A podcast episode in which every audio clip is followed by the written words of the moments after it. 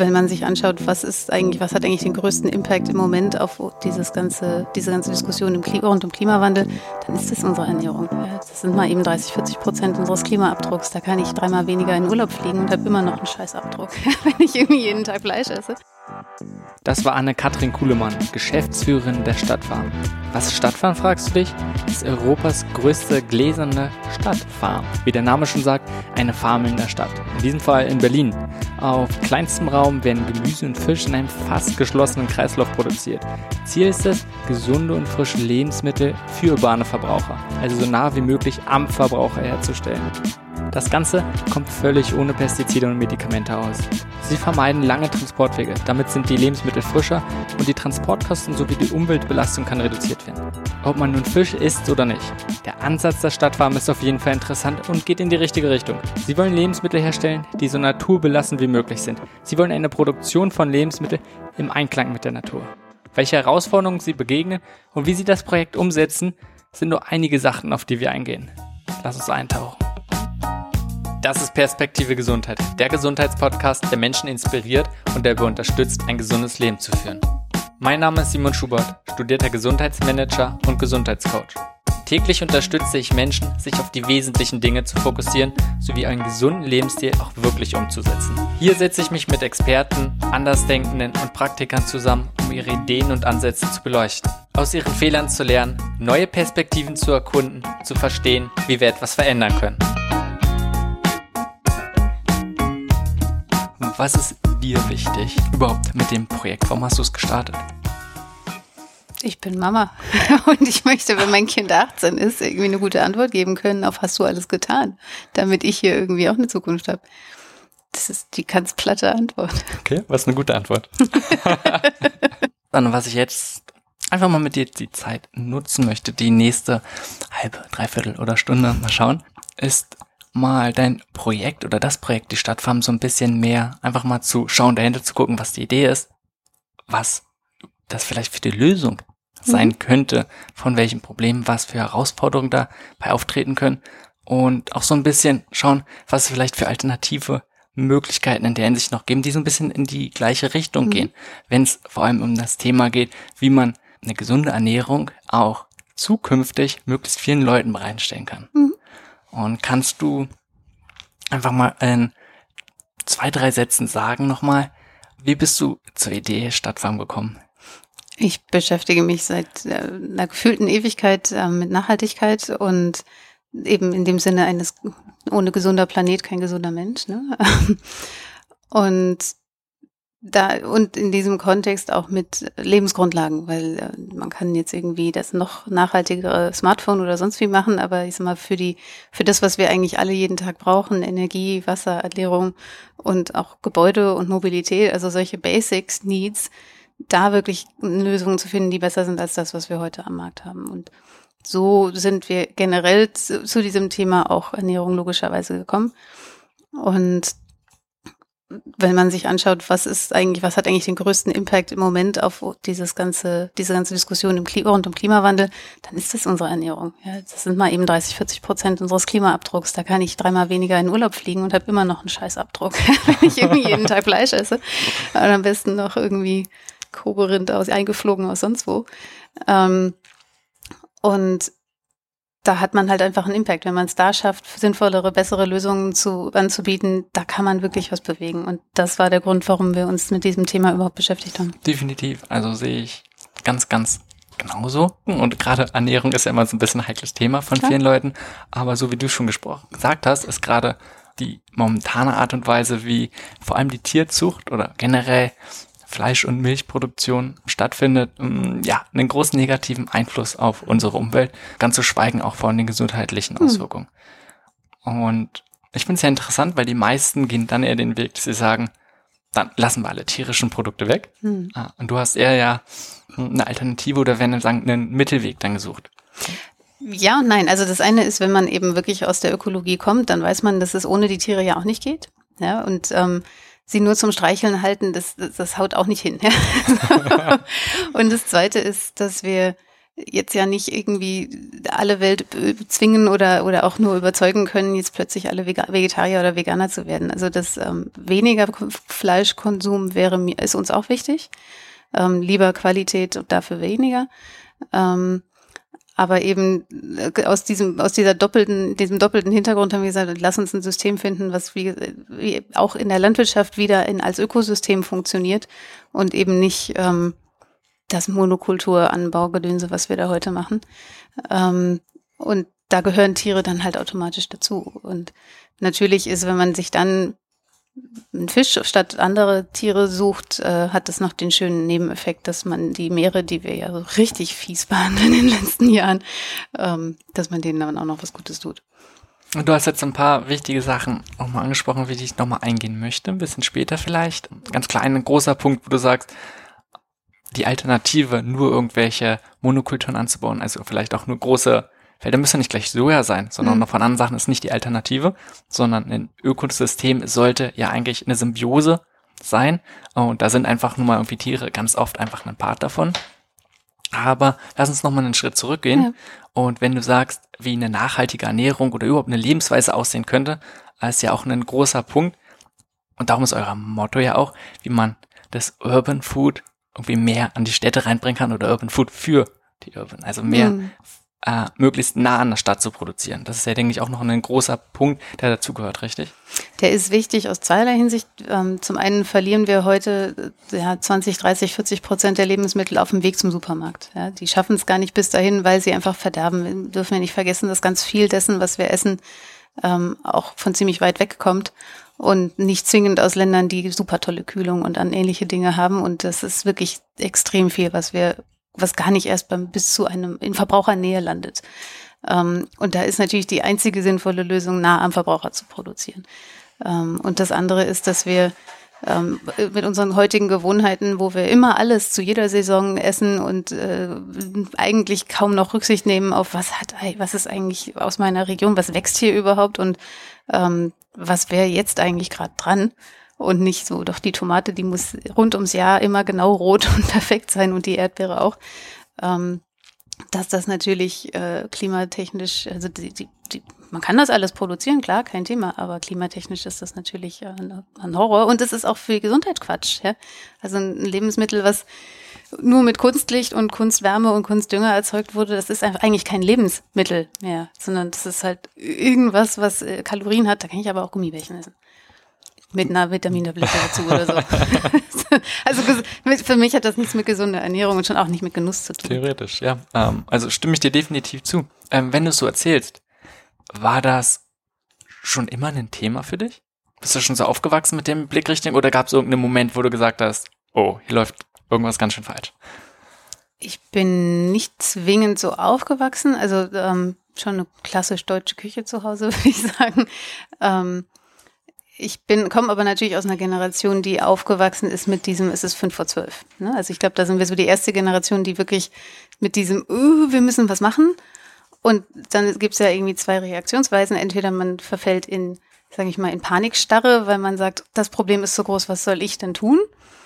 Oder man hat halt irgendwie, wie es jetzt bei mir der Fall ist, so ein Unternehmer gehen und tut halt was und sagt, ich fange halt irgendwo an, ja, egal, irgendwas machen kann ich schon, ja.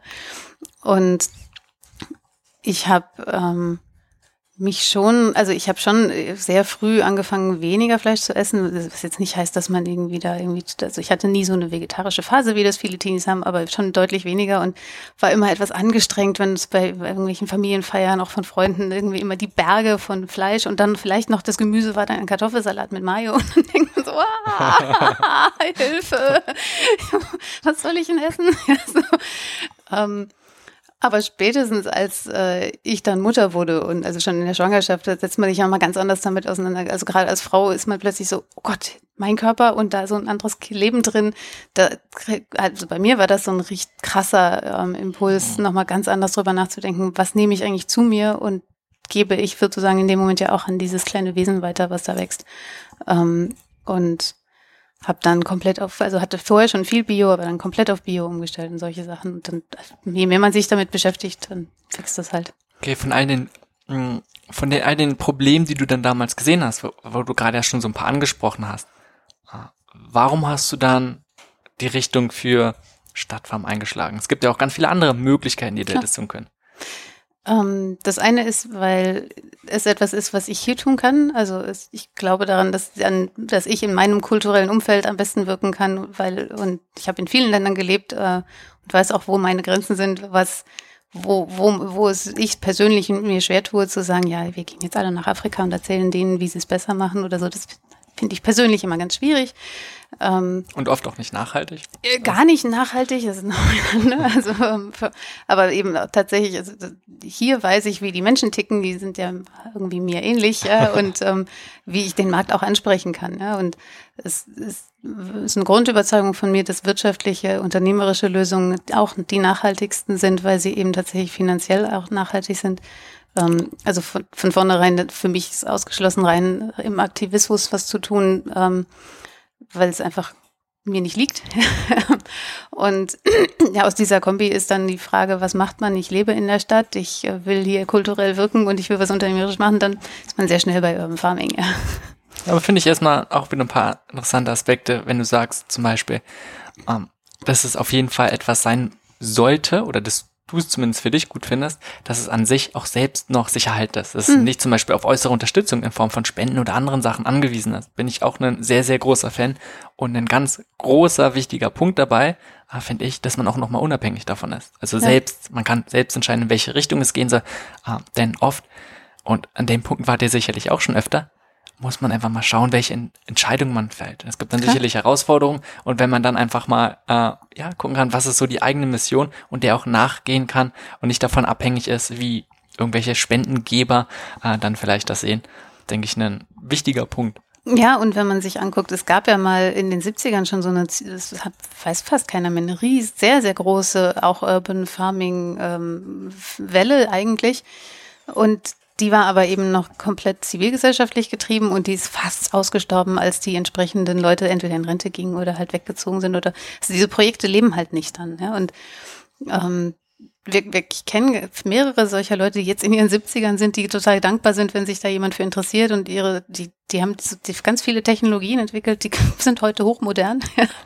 ähm, da irgendwie einfach überhaupt ein Interesse ist, das weiterzuführen oder wieder aufleben zu lassen. Und das ist sollte uns eine Lehre sein, dass es halt nicht die einzige Lösung sein kann, solche Projekte mit Herzblut zu starten, die dann vielleicht aber halt irgendwann auch einen Nachfolger brauchen. Ne? Siehst du die Zukunft oder zumindest eine Zukunft im Urban Farming? Auch so wie es jetzt das Projekt läuft, ähm, siehst du, dass es immer mehr wird? Also es wird immer mehr. Das, wir werden uns nie ausschließlich aus der Stadt in der Stadt ernähren können. Das wäre utopisch. Wir können hier auch keine Feldfrüchte anbauen und so. Also wir, Berlin hat ja noch viel Platz im Verhältnis zu anderen Städten. Berlin ist sehr, sehr grün. Ja. Genau. Ähm, und selbst hier will ich auch keine Diskussion über äh, Konkurrenz mit Wohnflächen und ähnlichem. Das macht gar keinen Sinn. Ja? Ähm, es soll ja eine, eine unterstützende und symbiotische äh, eine Kooperation sein und nicht äh, so ein entweder oder. Ähm, und aber wir können definitiv, äh, sag mal, wenn du, wenn man es optimistisch sieht, können wir sicherlich um die 20 Prozent unserer Ernährung tatsächlich in der Stadt erzeugen. Das wäre schon ziemlich viel. Und den Rest, man könnte deutlich mehr auch stadtnah in der Peripherie machen, als wir das heute tun, auf jeden Fall. Klar. Was ist der größte, die größte Schwierigkeit, die du siehst, damit es dazu kommt? Ähm, es ist einfach eine sehr frühe Phase, ähm, von der, wenn man sich diese Branche in Anführungsstrichen anschaut und ähm, wenn die erst diese, die Pioniere, die es da jetzt gibt, beweisen können, dass es erstens wirklich profitabel ist, zweitens multiplizierbar ist, dann wird es sehr schnell gehen, dass das auch ähm, dass Geldgeber mit ganz anderen Mitteln einsteigen und das schneller skalieren. Also das ist, glaube ich, einfach we we weniger ein, das ist eine Riesenhürde, sondern es ist eine ganz normale Entwicklung, wie so, so, so Innovationen auch diffundieren in, in den Markt rein. Ja. Das heißt, es muss erstmal ein paar Pilotprojekte geben, die sich dann noch beweisen. Klar. Ähm, und dann wird auch die Masse folgen. Genau, das ist, glaube ich. Was meinst normal. du gerade ähm, solchen Sachen wie Städteplanung? Sehe ich es oft als Problem, dass viele verschiedene Player gibt und es dann einfach Entscheidungen sehr, sehr lang kommen. Und gerade in Deutschland, und ich kenne mich nicht wirklich da in dem Bereich aus, aber kann ich mir vorstellen, dass gerade so ein bisschen größere Projekte, gerade vielleicht auch mit öffentlichen Mitteln, ähm, dann sehr, sehr viele Anforderungen erfüllen müssen. Sehr viel Bürokratie ist, was den ganzen Prozess mehr als nur erschwert. Also es kommt immer darauf an, eben, wir hatten vorhin die Diskussion, äh, brauche ich Fördermittel oder nicht. Ne? Also wir suchen eben gezielt Flächen, die eh brach liegen, sowieso nicht bebaut werden dürfen oder ähnliches. Ähm, das ganze Thema Rooftop Farming habt ihr in Deutschland noch gar nicht angefangen. Das kommt sicher auch noch auf uns zu. Und dann ist, da ist ja weniger die Frage, hat das der Stadtplaner schon die letzten 20 Jahre berücksichtigt? Wird sicher schwierig, weil das, der kann ja auch nicht hell sehen. Und es ist auch immer, ich weiß auch nicht, ob das so sinnvoll wäre, heute schon zu überlegen. Ich weiß jetzt, wie in zehn Jahren vermutlich es aussieht und plane dafür, weil es sich immer eh anders entwickelt. Ja, also das äh, ist gar nicht unbedingt so hilfreich. Man ist, als Unternehmer gehe ich mit dem um, was ich habe und nicht, was ich glaube, dass ich in zehn Jahren vielleicht mhm. vorfinde. Und da kommt eigentlich mit ein bisschen Kreativität findet man da Mittel und Wege. Okay. Ansonsten die Technologie, wenn wir jetzt noch ein bisschen nochmal wieder auf die Stadtfarm mhm. genauer so reingehen. Ähm, ich sag mal, die Idee an sich ist ja nichts Neues. Nö, also ja und nein. also okay. ähm, wir dachten auch am Anfang, als wir uns dann damit beschäftigt haben, so, ja, Aquaponik hat man ja irgendwie schon mal gehört, gibt es seit den 70ern irgendwie in Australien, USA, wunderbar, das ist ja auch im Kreislauf prima, dann müssen wir das ja nur mal in Deutschland äh, etablieren. Und wenn man dann ein bisschen tiefer schürft, dann hört, merkt man, es ist auch eine Monokultur und es ist überhaupt nicht im Kreislauf, ähm, sondern die kriegen den Kreislauf gar nicht hin, die nehmen ein bisschen Fischwasser, geben das den Pflanzen, den Rest packen die ab in Gully. So, und dann ist es ja, dass ich meine, das macht auch der Bauer, der backt jetzt auch die Gülle von der Kuh aufs Feld. Das hat ja aber nichts mit Nachhaltigkeit zu tun. Ja, so. Die EU verklagt uns gerade wegen unseren Grundwasserwerten. Also dreimal drüber nachdenken, nee, nachhaltig ist das nicht. Ähm, und dann haben wir uns gefragt, gut, also ganz, ganz früher hat das ja, hat das ja anders funktioniert, weil unsere Landwirtschaft ja schon noch sehr viel naturnäher, auch zum Teil einfach, weil wir gar nicht keine anderen technischen Mittel hatten, ähm, und das hat ja gut funktioniert. Also in, in, den Rice Paddies in China, da war es ganz normal, dass da Fische waren. Die haben nämlich die Insekten gefressen und äh, die Pflanzen sozusagen gesund gehalten und gleich noch gedüngt. Alles prima. Ähm, wenn man das heute macht, dann ist der Fisch nach einer halben Stunde Bauch oben, weil da so viel Pestizide drin sind. Und dann haben wir einfach angefangen auszuprobieren, zu sagen, okay, das Grundprinzip Kreislauf und Wasser, das, das ist uns klar kriegen wir das wirklich als geschlossenen Kreislauf hin. Und wir haben einfach fünf Jahre Liebe, Herz und Energie auch reingesteckt, ähm, das so weit zu entwickeln, dass es auch, wir sind die einzigen, die es kommerziell können, im Kreislauf, im wirklichen Kreislauf zu produzieren.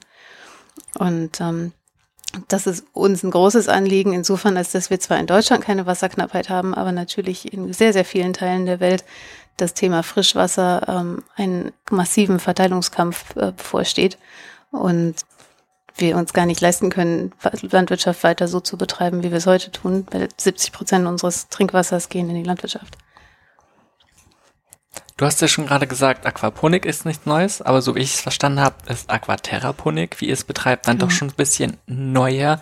Oh, und die Idee ist, wie der Name ja schon so ein bisschen sagt, das ganze Element Erde, mhm. was oft vielleicht oder als ursprünglich als überflüssig gesehen wurde, doch einfach wieder einzugrähen und in den ganzen ähm, um noch mehr wieder an dem Ursprung zu gehen, einfach zu gucken, wie macht es die Natur genau. und es so gut wie möglich selber nachzuahmen. Mhm. Ähm, du hast jetzt auch von geschlossenen Systemen gesprochen.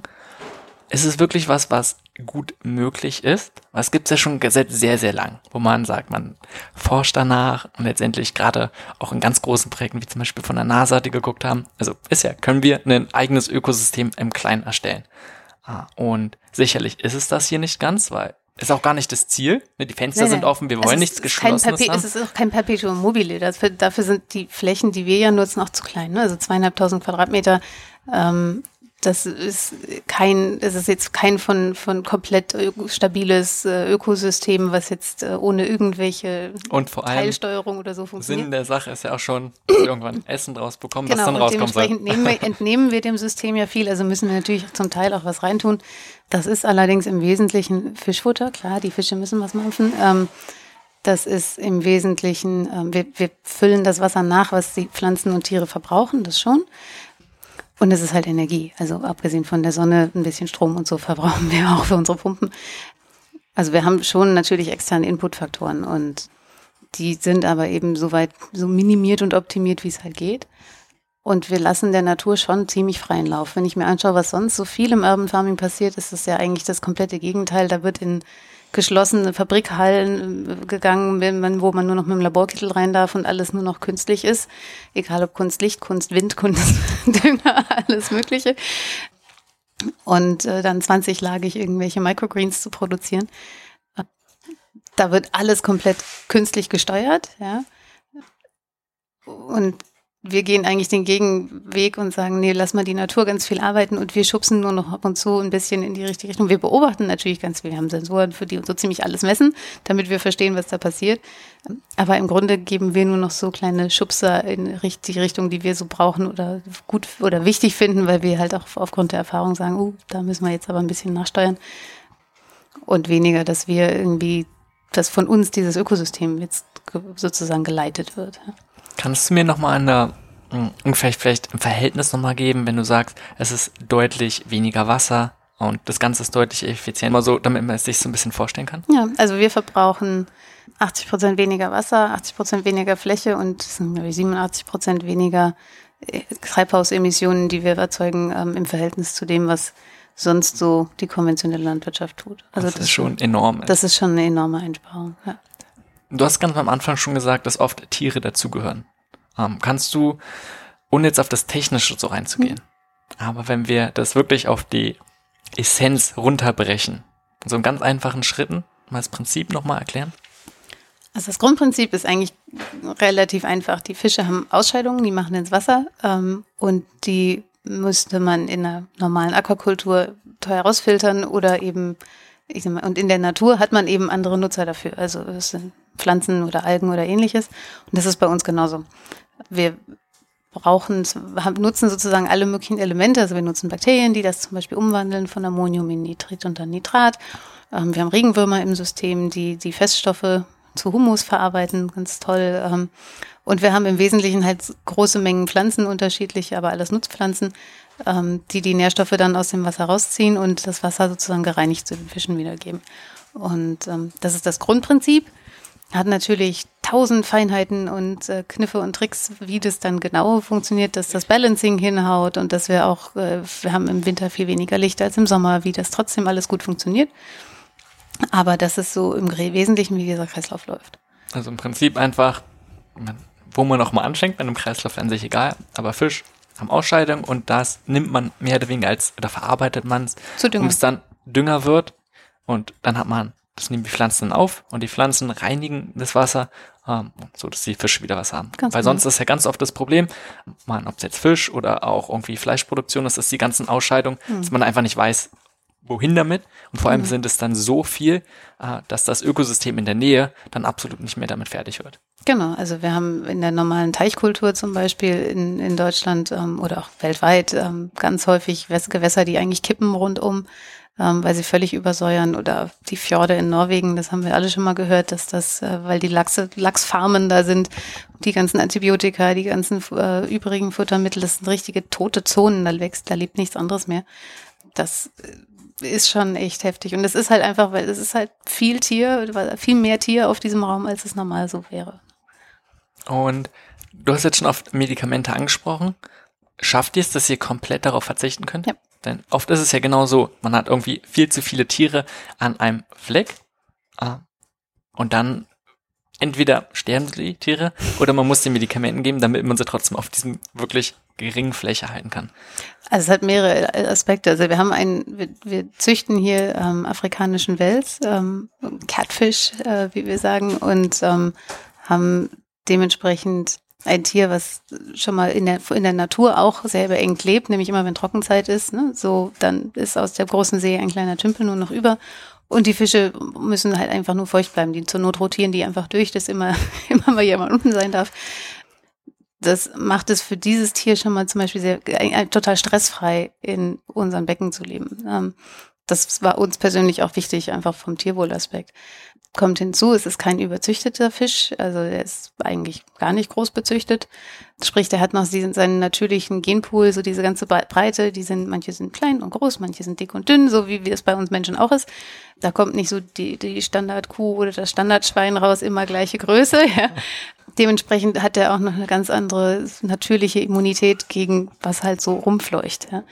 Und ähm, das machen wir uns in dem Sinne natürlich zunutze, weil das Tier einfach viel weniger anfällig ist. Also wenn ich ein Hochleistungstier habe, was nur noch auf meinetwegen Milch- oder Fleischproduktion getrimmt ist, dann kann das der Körper gar nichts anderes mehr und dann muss ich sozusagen künstlich die Hormone und die Antibiotika schon präventiv geben, damit das Tier überhaupt überleben kann. Kannst du dir vorstellen, dass das irgendwann mal zum Problem werden kann, wenn, ähm, ich gehe davon aus, ja. dass ihr es ja auch an einem, der Fisch ist ja auch so, dass er dann von klein, wird langsam groß, kommt wieder nach Jünglinge und dann habt ihr verschiedene Becken, ähm, wie ihr es auch immer organisiert. Das dann, richtig? Also wir züchten im Moment nicht selber. Wir ah, okay. haben im Moment die äh, Jungfische, kriegen wir aus der Nähe von Rostock.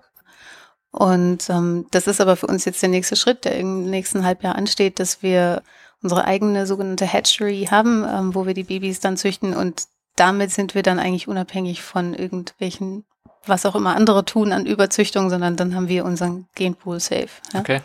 Aber wenn es dann halt ein kleiner Genpool bleibt ähm, und so wie es Konzept der wäre, würde es dann nicht auch dazu kommen, dass die vielleicht ja, die, der, das Genom immer mehr in eine Richtung geht und du diese das Variable ja an, nicht. Nee, das liegt eben daran, ob, ob, ob wir selektieren oder nicht.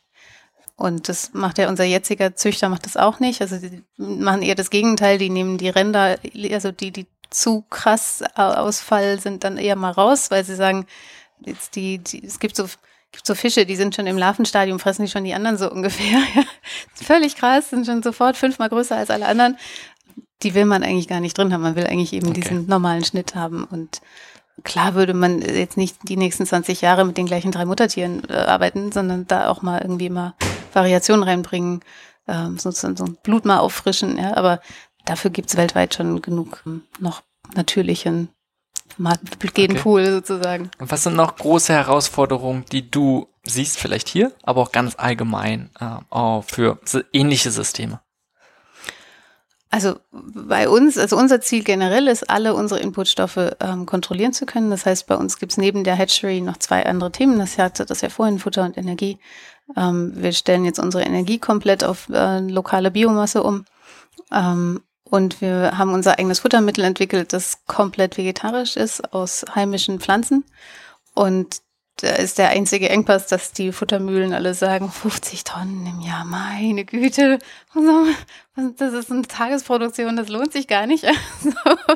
Also, das, da müssen wir jetzt gerade gut zureden, dass da ähm, jemand sagt, ja doch, wir kommen ja ganz, haben ja bald ganz viele Stadtfarmen, dann ist das, lohnt das auch, damit die das für uns produzieren weil wir in dem Moment halt äh, unabhängig sind auch von Sojapreisen, äh, Fischmehlpreisen, all den Dingen, die wir eh nicht wirklich drin haben wollen, aber auch tatsächlich wirtschaftlich äh, ein Risiko darstellen würden. Und das ist jetzt für dieses konkrete System, das wo wir, wo unsere also die drei Pressure Points, wo wir einfach sagen, da wollen wir jetzt Stück für Stück also uns unabhängig machen. Okay, ne? Ziel ist komplett unabhängig von anderen zu sein gar nicht so sehr von anderen, sondern einfach von, von einem Markt, der natürlich heute global getrieben ist. Ne? Okay. Also es geht, ein lokaler Partner hätte, habe ich auch kein Problem mit, aber ähm, auch der bezieht seine Sachen inzwischen von einem globalen Markt. Also das, die wirklich unabhängigen Kleinen gibt's ja kaum noch. Und ähnlich, denke ich, geht es, wird es allen anderen gehen, die irgendwie jetzt noch klein und irgendwie so, so in ersten Phasen sind. Ne? Entweder findet man dann Konzerne als Partner, wo man gemeinsam schaut, entwickelt man eine gewisse Autarkie darüber, dass man, und da muss es halt passen, muss, man, muss jeder selber wissen, oder sich einfach tatsächlich dann wirklich selber in der eigenen Wertschöpfungskette unabhängig macht. Und das ist eine große Herausforderung, weil es natürlich extrem komplex ist. Und auch vor allem, ich glaube, es natürlich nicht so sehr gerne gesehen ist. Das heißt, in diesem System sich dann überhaupt zu behaupten, kann ich mir auch vorstellen, dass es nicht so einfach ist, weil dann die großen Player ah, vielleicht das nicht gerade unterstützen. Hast du mit sowas Erfahrung gemacht oder? Also bei der Größenordnung, bei der wir sind, da, das äh, nehmen die nicht mal mehr zur okay. Kenntnis. Ja? ähm, da müssten, also wir sind ja, selbst wenn wir 100 Stadtfarmen in Deutschland hätten, hätten wir nicht mal ein Prozent vom Markt. Ja, so, also bis das einen großen Konzern stört, muss schon viel passieren. Und dann ist, glaube ich, die Wahrscheinlichkeit sehr viel größer, dass die eher tatsächlich Interesse haben und sagen, weil sie, die, es ist ein Trend, der unumkehrbar ist, dass Menschen sich mehr für mhm. gesunde lokale Ernährung interessieren. Und viele Konzerne haben das haben wirklich ein Innovationsproblem. Also die kriegen haben sind sehr träge geworden, denen fehlt die Innovationskraft. Das heißt, die würden in meiner Erfahrung nach sehr viel eher in Richtung einer strategischen Zusammenarbeit schauen und ob man nicht sogar zusammengeht ähm, um zu lernen, als dass die jetzt sagen, nee, die machen wir jetzt platt. also das ist, äh, halte ich für eine, eine bisschen vereinfachte Weltsicht, wenn man sich auch immer sagt, ja, die Bösen da oben, das, das Definitiv so, nicht. Die, die bösen Konzerne. Nee, aber oft sind ja die, ähm, ich meinte auch gar nicht, muss ja auch keine Nee, nee. andere Nahrungsergänzungs, ah, oh, Nahrungsergänzungs, äh, Nahrungsmittelfirma ähm, sein, sondern können auch einfach ein, ähm, ich weiß nicht, wie die Strukturen einfach sind, darum Mhm. hätte ja sein können, dass es dort ähm, auch nochmal mehr, auch schon niedrigschwelliger ähm, Herausforderungen gibt. Ansonsten, lass uns mal zu einem ganz anderen Thema ein bisschen umschwenken, sondern wir waren jetzt sehr viel bei Nachhaltigkeit, äh, was, denke ich, ein wirklich wichtiger Aspekt davon ist. Anderer Punkt ist gesunde Ernährung. Und ich kann mir einfach nur vorstellen, wenn man sagt, man spricht von gesunder Ernährung und dann von einem hochmodernen System, wo viel Technik drin ist, was vielleicht auf den ersten Blick absolut nicht natürlich aussieht, ähm, passt nicht zusammen. Wie entgegnest du dem? Also der, der Witz ist, wenn man bei uns in der Stadtfarm steht, nimmt man die Technik gar nicht wahr. Das, also die meisten Leute, es ist eben, und wir sagen selber immer, wir sind halt ein, sehr, ein weiblich geführtes Unternehmen, das sieht man eben auch. Ähm, wir sind eben nicht die typische Urban Farming Bude mit Hightech und alles cool und blitzeblank und shiny, ja, sondern wir sind eigentlich total, wir sind ein Bauernhof, ja, in der Stadt. Ähm, und da liegt auch mal ein bisschen Staub in der Ecke und ist auch mal ein welkes Blatt noch irgendwo dran. Ähm, und genau so ist, glaube ich, also die Wahrnehmung, wenn Menschen zu uns kommen, ist überhaupt nicht, oh, alles technisch, sondern im Gegenteil, die, die, wir müssen bei Investoren eher immer dafür arbeiten, dass die uns auch noch als Tech wahrnehmen und nicht als Bauernhof und sagen, ja, Bauernhöfe kaufe ich nicht oder investiere ich nicht. Also das ist eher, eher umgekehrt, äh, dass wir auf der Seite immer dann nochmal sagen, doch, doch, das hat auch schon was mit ganz viel Expertise und Know-how zu tun, ja. Und ansonsten vom Gesundheitlichen her ist es natürlich so, rein, rein von der Logik, ähm, Sachen, die ich frisch ernte und sofort verzehre, haben immer ein Vielfaches an, an Nährstoffen, Vitaminen und ähnlichem, wie etwas, was einfach schon mal x Tage irgendwo im Regal gelegen hat. Definitiv. Aber auch da, sage ich mal, das ist ja nicht die hinreichende Bedingung, sondern die Produktionsbedingungen machen natürlich auch ganz, ganz viel aus. Klar, ähm, und da ist aber umso mehr, du hast es vorhin ganz am Rande angesprochen, das Thema Terra. Ähm, wir haben wirklich Erde drin. Ähm, unsere Pflanzen ziehen sich ihre Nährstoffe eben aus, ja, aus den Fischausscheidungen, aber eben auch aus der Erde, in der sie stehen, aus den Mineralien, alles, was eben in der Natur auch da ist. Ähm, und nicht aus irgendeinem Kunst-MPK-Dünger, wo aber alles andere fehlt. Und das sieht man, das merkt man, die Pflanzen sind gesünder, die sind robuster. Ähm, es ist eher so, dass die super überzüchteten Pflanzen bei uns nicht so gut klarkommen, weil die nicht ihren Spezialdünger kriegen. Und das, in dieser Kombi ist es eben tatsächlich so, also gesunde Pflanze und gesunder und gesunder Planet und gesunder Mensch, das ist dann schon so ein Einklang. Ja. Nee, sehe ich absolut auch so. Und muss ich auch sagen, von dem, was du erzählst, ist auch mein Bild, wenn ich mir einfach, ich bin ja vorhin so ein bisschen Mhm. durchgegangen, angeschaut habe, ah, sieht definitiv nicht aus wie irgendwie in einem Labor oder und selbst äh, wenn man mal so Bilder sieht von irgendwelchen Plantagen oder auch Gewächshäusern von wirklich konventionell hergestellten Sachen, ah, da sieht es teilweise noch mehr nach deutlich mehr technischen. Sachen aus. Ah, und Klar, das ist ja heute eigentlich auch alles automatisiert, da fahren nur noch Roboter durch, da sind eigentlich keine Menschen mehr. Das ist bei uns nicht, weil wir sind viel zu klein dafür. Wir bauen auch einer viel zu hohen Biodiversität an. Wir haben irgendwie ja 20, 25 Kulturen dieses Jahr. Ähm, das ginge gar nicht äh, maschinell. Siehst du da die Zukunft auch, sich so auf so kleinem Gebiet, wie ihr jetzt seid, oder auf so kleiner Fläche, so viele verschiedene Arten von Pflanzen anzubauen? Oder macht es mehr Sinn, sich vielleicht zukünftig zu spezialisieren? Wir werden das so immer machen, weil das A, unser System einfach auch stabil hält. Ja, Ökosysteme funktionieren besser so ähm, in Biodiversität. Ähm, die Pflanzen stärken sich auch gegenseitig und solche Dinge.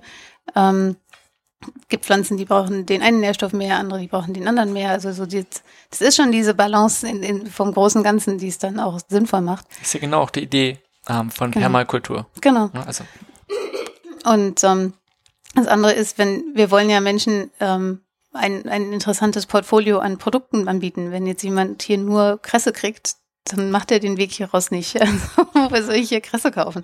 ähm, aber wenn es eben tatsächlich ganz viele verschiedene Produkte im Angebot gibt, dann ist es auch ein, also auch ein Erlebnis einzukaufen und immer mal was anderes auszuprobieren. Ähm, und egal, ob man jetzt eben über den Hofladen einkauft oder ob wir ähm, jetzt dann in der Bio-Company stehen oder solche Sachen, aber das ist einfach mit einer, mit einer Ein-Produkt-Strategie, das ist auch einfach wirtschaftlich Quatsch. Ja. probieren wir noch so auszufinden, ob es wo vielleicht nicht Schwachstellen sind, aber große Herausforderungen, damit dieses Prinzip wachsen kann. Denn ich möchte auch mal Lösungen finden, wie man vielleicht noch mehr oder nachhaltige Sachen produzieren kann, aber wie man es vielleicht auch schafft. Und da sehe ich einfach einen anderen großen Punkt, dass Menschen auch zu der Option greifen, die sie haben. Weil mhm. es ist ja nicht so, dass es jetzt das einzige wäre und dann müssen sie das essen, sondern es gibt viele verschiedene Varianten. Und wie du schon gesagt hast, es muss wirtschaftlich sein und das heißt, dann muss es auch vom Markt angenommen werden. Wobei das halt, also das sind ja zwei unterschiedliche Elemente. Das eine ist, dass Kunden auch das Produkt haben wollen müssen, in Anführungsstrichen.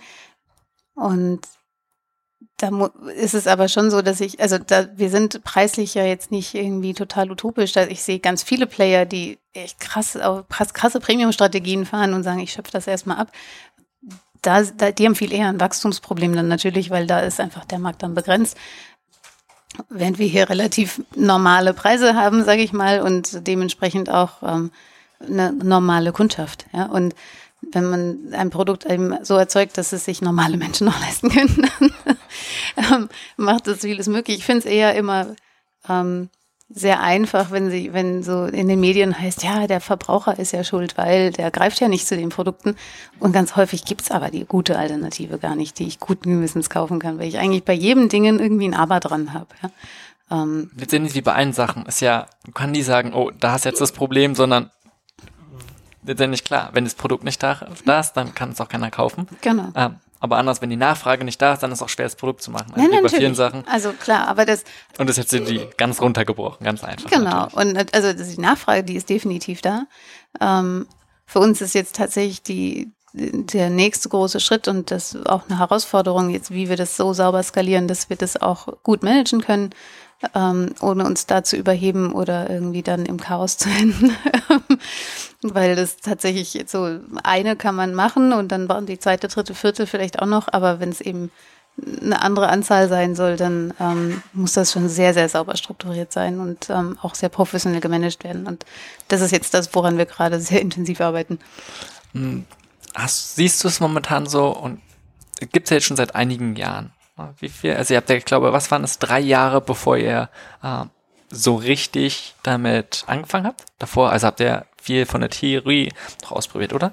Nee, also wir haben eigentlich gleich mit einem Pro Piloten angefangen, okay. auf zehn Quadratmetern damals, ähm, und den dann ähm, ein gutes Jahr, anderthalb Jahre betrieben. Dann haben wir von da 100 Quadratmeter Labor in äh, sozusagen drei Jahre lang betrieben und haben dann 2016, Anfang 2017 hier gebaut und 2017 eröffnet. Okay, so, so. so. Also es waren viele, viele Jahre bevor genau. jetzt hier die Stadtfarm als erstes. Ähm, und jetzt nach knapp, was sind es dann, anderthalb Jahre? Ähm, Wir sind jetzt ein Jahr wirklich in, in der Produktion. In der Produktion. Ja. Siehst du immer noch das viel seid ihr immer noch sehr daran, verschiedene Sachen rauszufinden? Oder sagst du von dem Prinzip, von dem System, ähm, es ist so, wie du es dir wünschst? Das, also das hat ja verschiedene Aspekte. Das Grundprinzip vom System, das läuft so, wie es soll. Was wir ganz viel ausprobieren und das ist auch bewusst so, ist halt noch, mit, wir sind in der Produktentwicklung, so was wir alles in der Verarbeitung machen können, da sind wir dauernd am Spielen, weil es einfach, also A, haben wir einen kreativen Koch, dem wir da auch die Freiheit gerne lassen.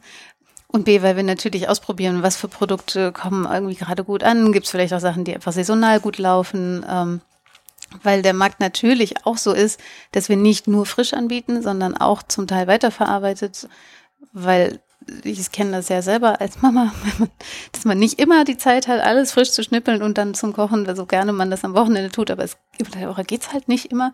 Und dann nehme ich halt lieber noch ein Pesto, wo ich, wo ich sehen kann, da ist halt nichts drin, außer irgendwie drei Grundzutaten. Ähm, und es kommt von um die Ecke und macht die Nudeln schnell und dann habe ich nur noch ein halb schlechtes Gewissen. Ja. Oder eben die Fischbällchen oder ähnliches, die ich nur noch schnell in die Pfanne hauen muss.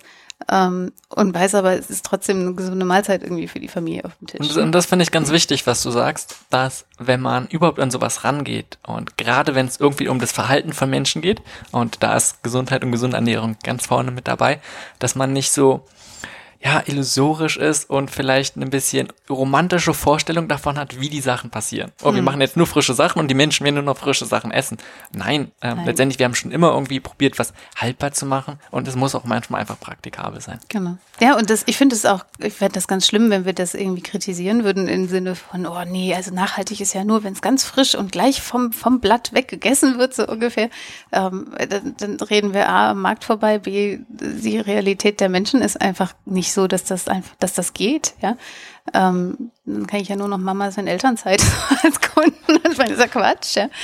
Ähm, und das, das, also das, ich finde, gerade Nachhaltigkeit funktioniert nur, wenn wir nicht dogmatisch rangehen. Ja? Wenn wir zwar sagen, wir, wir, können immer noch besser werden, wir können immer noch mehr tun, aber deswegen müssen wir uns nicht dauernd ein schlechtes Gewissen machen, wenn wir auch mal sündigen, in Anführungsstrichen, weil Leben sollte immer Freude sein und nicht so, Klar oh, schon wieder, ganz furchtbar. Also, dieser erhobene Zeigefinger, der macht ja keinen Spaß. Ja.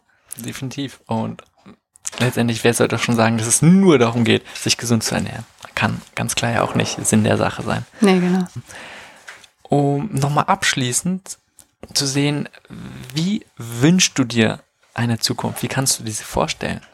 Im Sinne von, ganz viele Stadtfahren nur, und du hast ja vorhin schon gesagt, das kann es ja auch nicht sein, sondern es muss immer eine Ergänzung sehen. Also wie kannst du, oder wie würdest du dir es wünschen von der Entwicklung?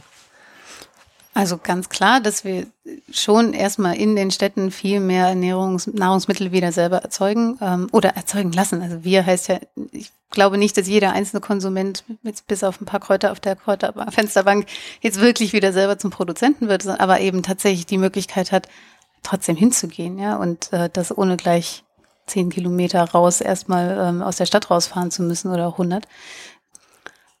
Und ich wünsche mir, dass wir es schaffen. Wir haben in Deutschland im Verhältnis international noch eine sehr kleinteilige bäuerliche Struktur oder landwirtschaftliche Struktur, dass wir die halten und stärken können. Und da es schaffen, wieder ne, ein bisschen die Trendwende zu schaffen, dass es immer größer und nur größer geht und ähm, die fusionieren noch, und, äh, weil die ganz viele Höfe aufgeben müssen und dann wird das alles aufgekauft, dass wir das wirklich schaffen zu stoppen. Ähm, und ich bin persönlich der absoluten Überzeugung, dass es ähm, auch mit einer oder eigentlich nur mit einer nachhaltigen Landwirtschaft geht, weil wir auf Dauer auch unsere Böden nicht weiter auslaugen können. Das haut nicht mehr hin, ja. Da kann ich jetzt noch so viel Dünger draufkippen, wie ich will, da wächst nicht mehr, ja. Und dass da immer mehr Bauern wirklich es schaffen, diesen, auch diesen Switch zu machen. Denn auch wenn man sich Milchpreiskrise anguckt, die einzigen, die nicht betroffen waren, waren die Biobauern zum Beispiel. Also eigentlich hätte ich mir gewünscht, dass in der Phase dann vielleicht noch viel mehr umstellen und sehen und merken, so, da wäre jetzt so ein, so ein bisschen ein Safe Haven, ja.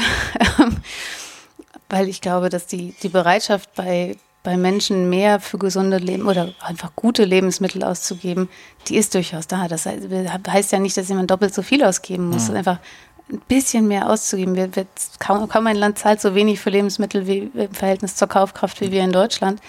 Ähm, ich glaube, da sind wir Spitzenreiter, ganz klar. Genau, und das ist aber nicht, nicht, weil sich die Menschen das, wie gesagt, so per se aussuchen und sagen, ich will das so. Da sitzt ja keiner am, am, am schwarzen Brett und malt das sich so, ja, sondern es ist tatsächlich, dass wir einfach auch vom Markt her, wir haben ein extremes Oligopol bei den, beim, im Handel und ähnliche Dinge, die da einfach diese Struktur noch erzeugen und dann durch ihren eigenen Wettbewerb sich so diesen Markt so, so schaffen ein Stück weiter.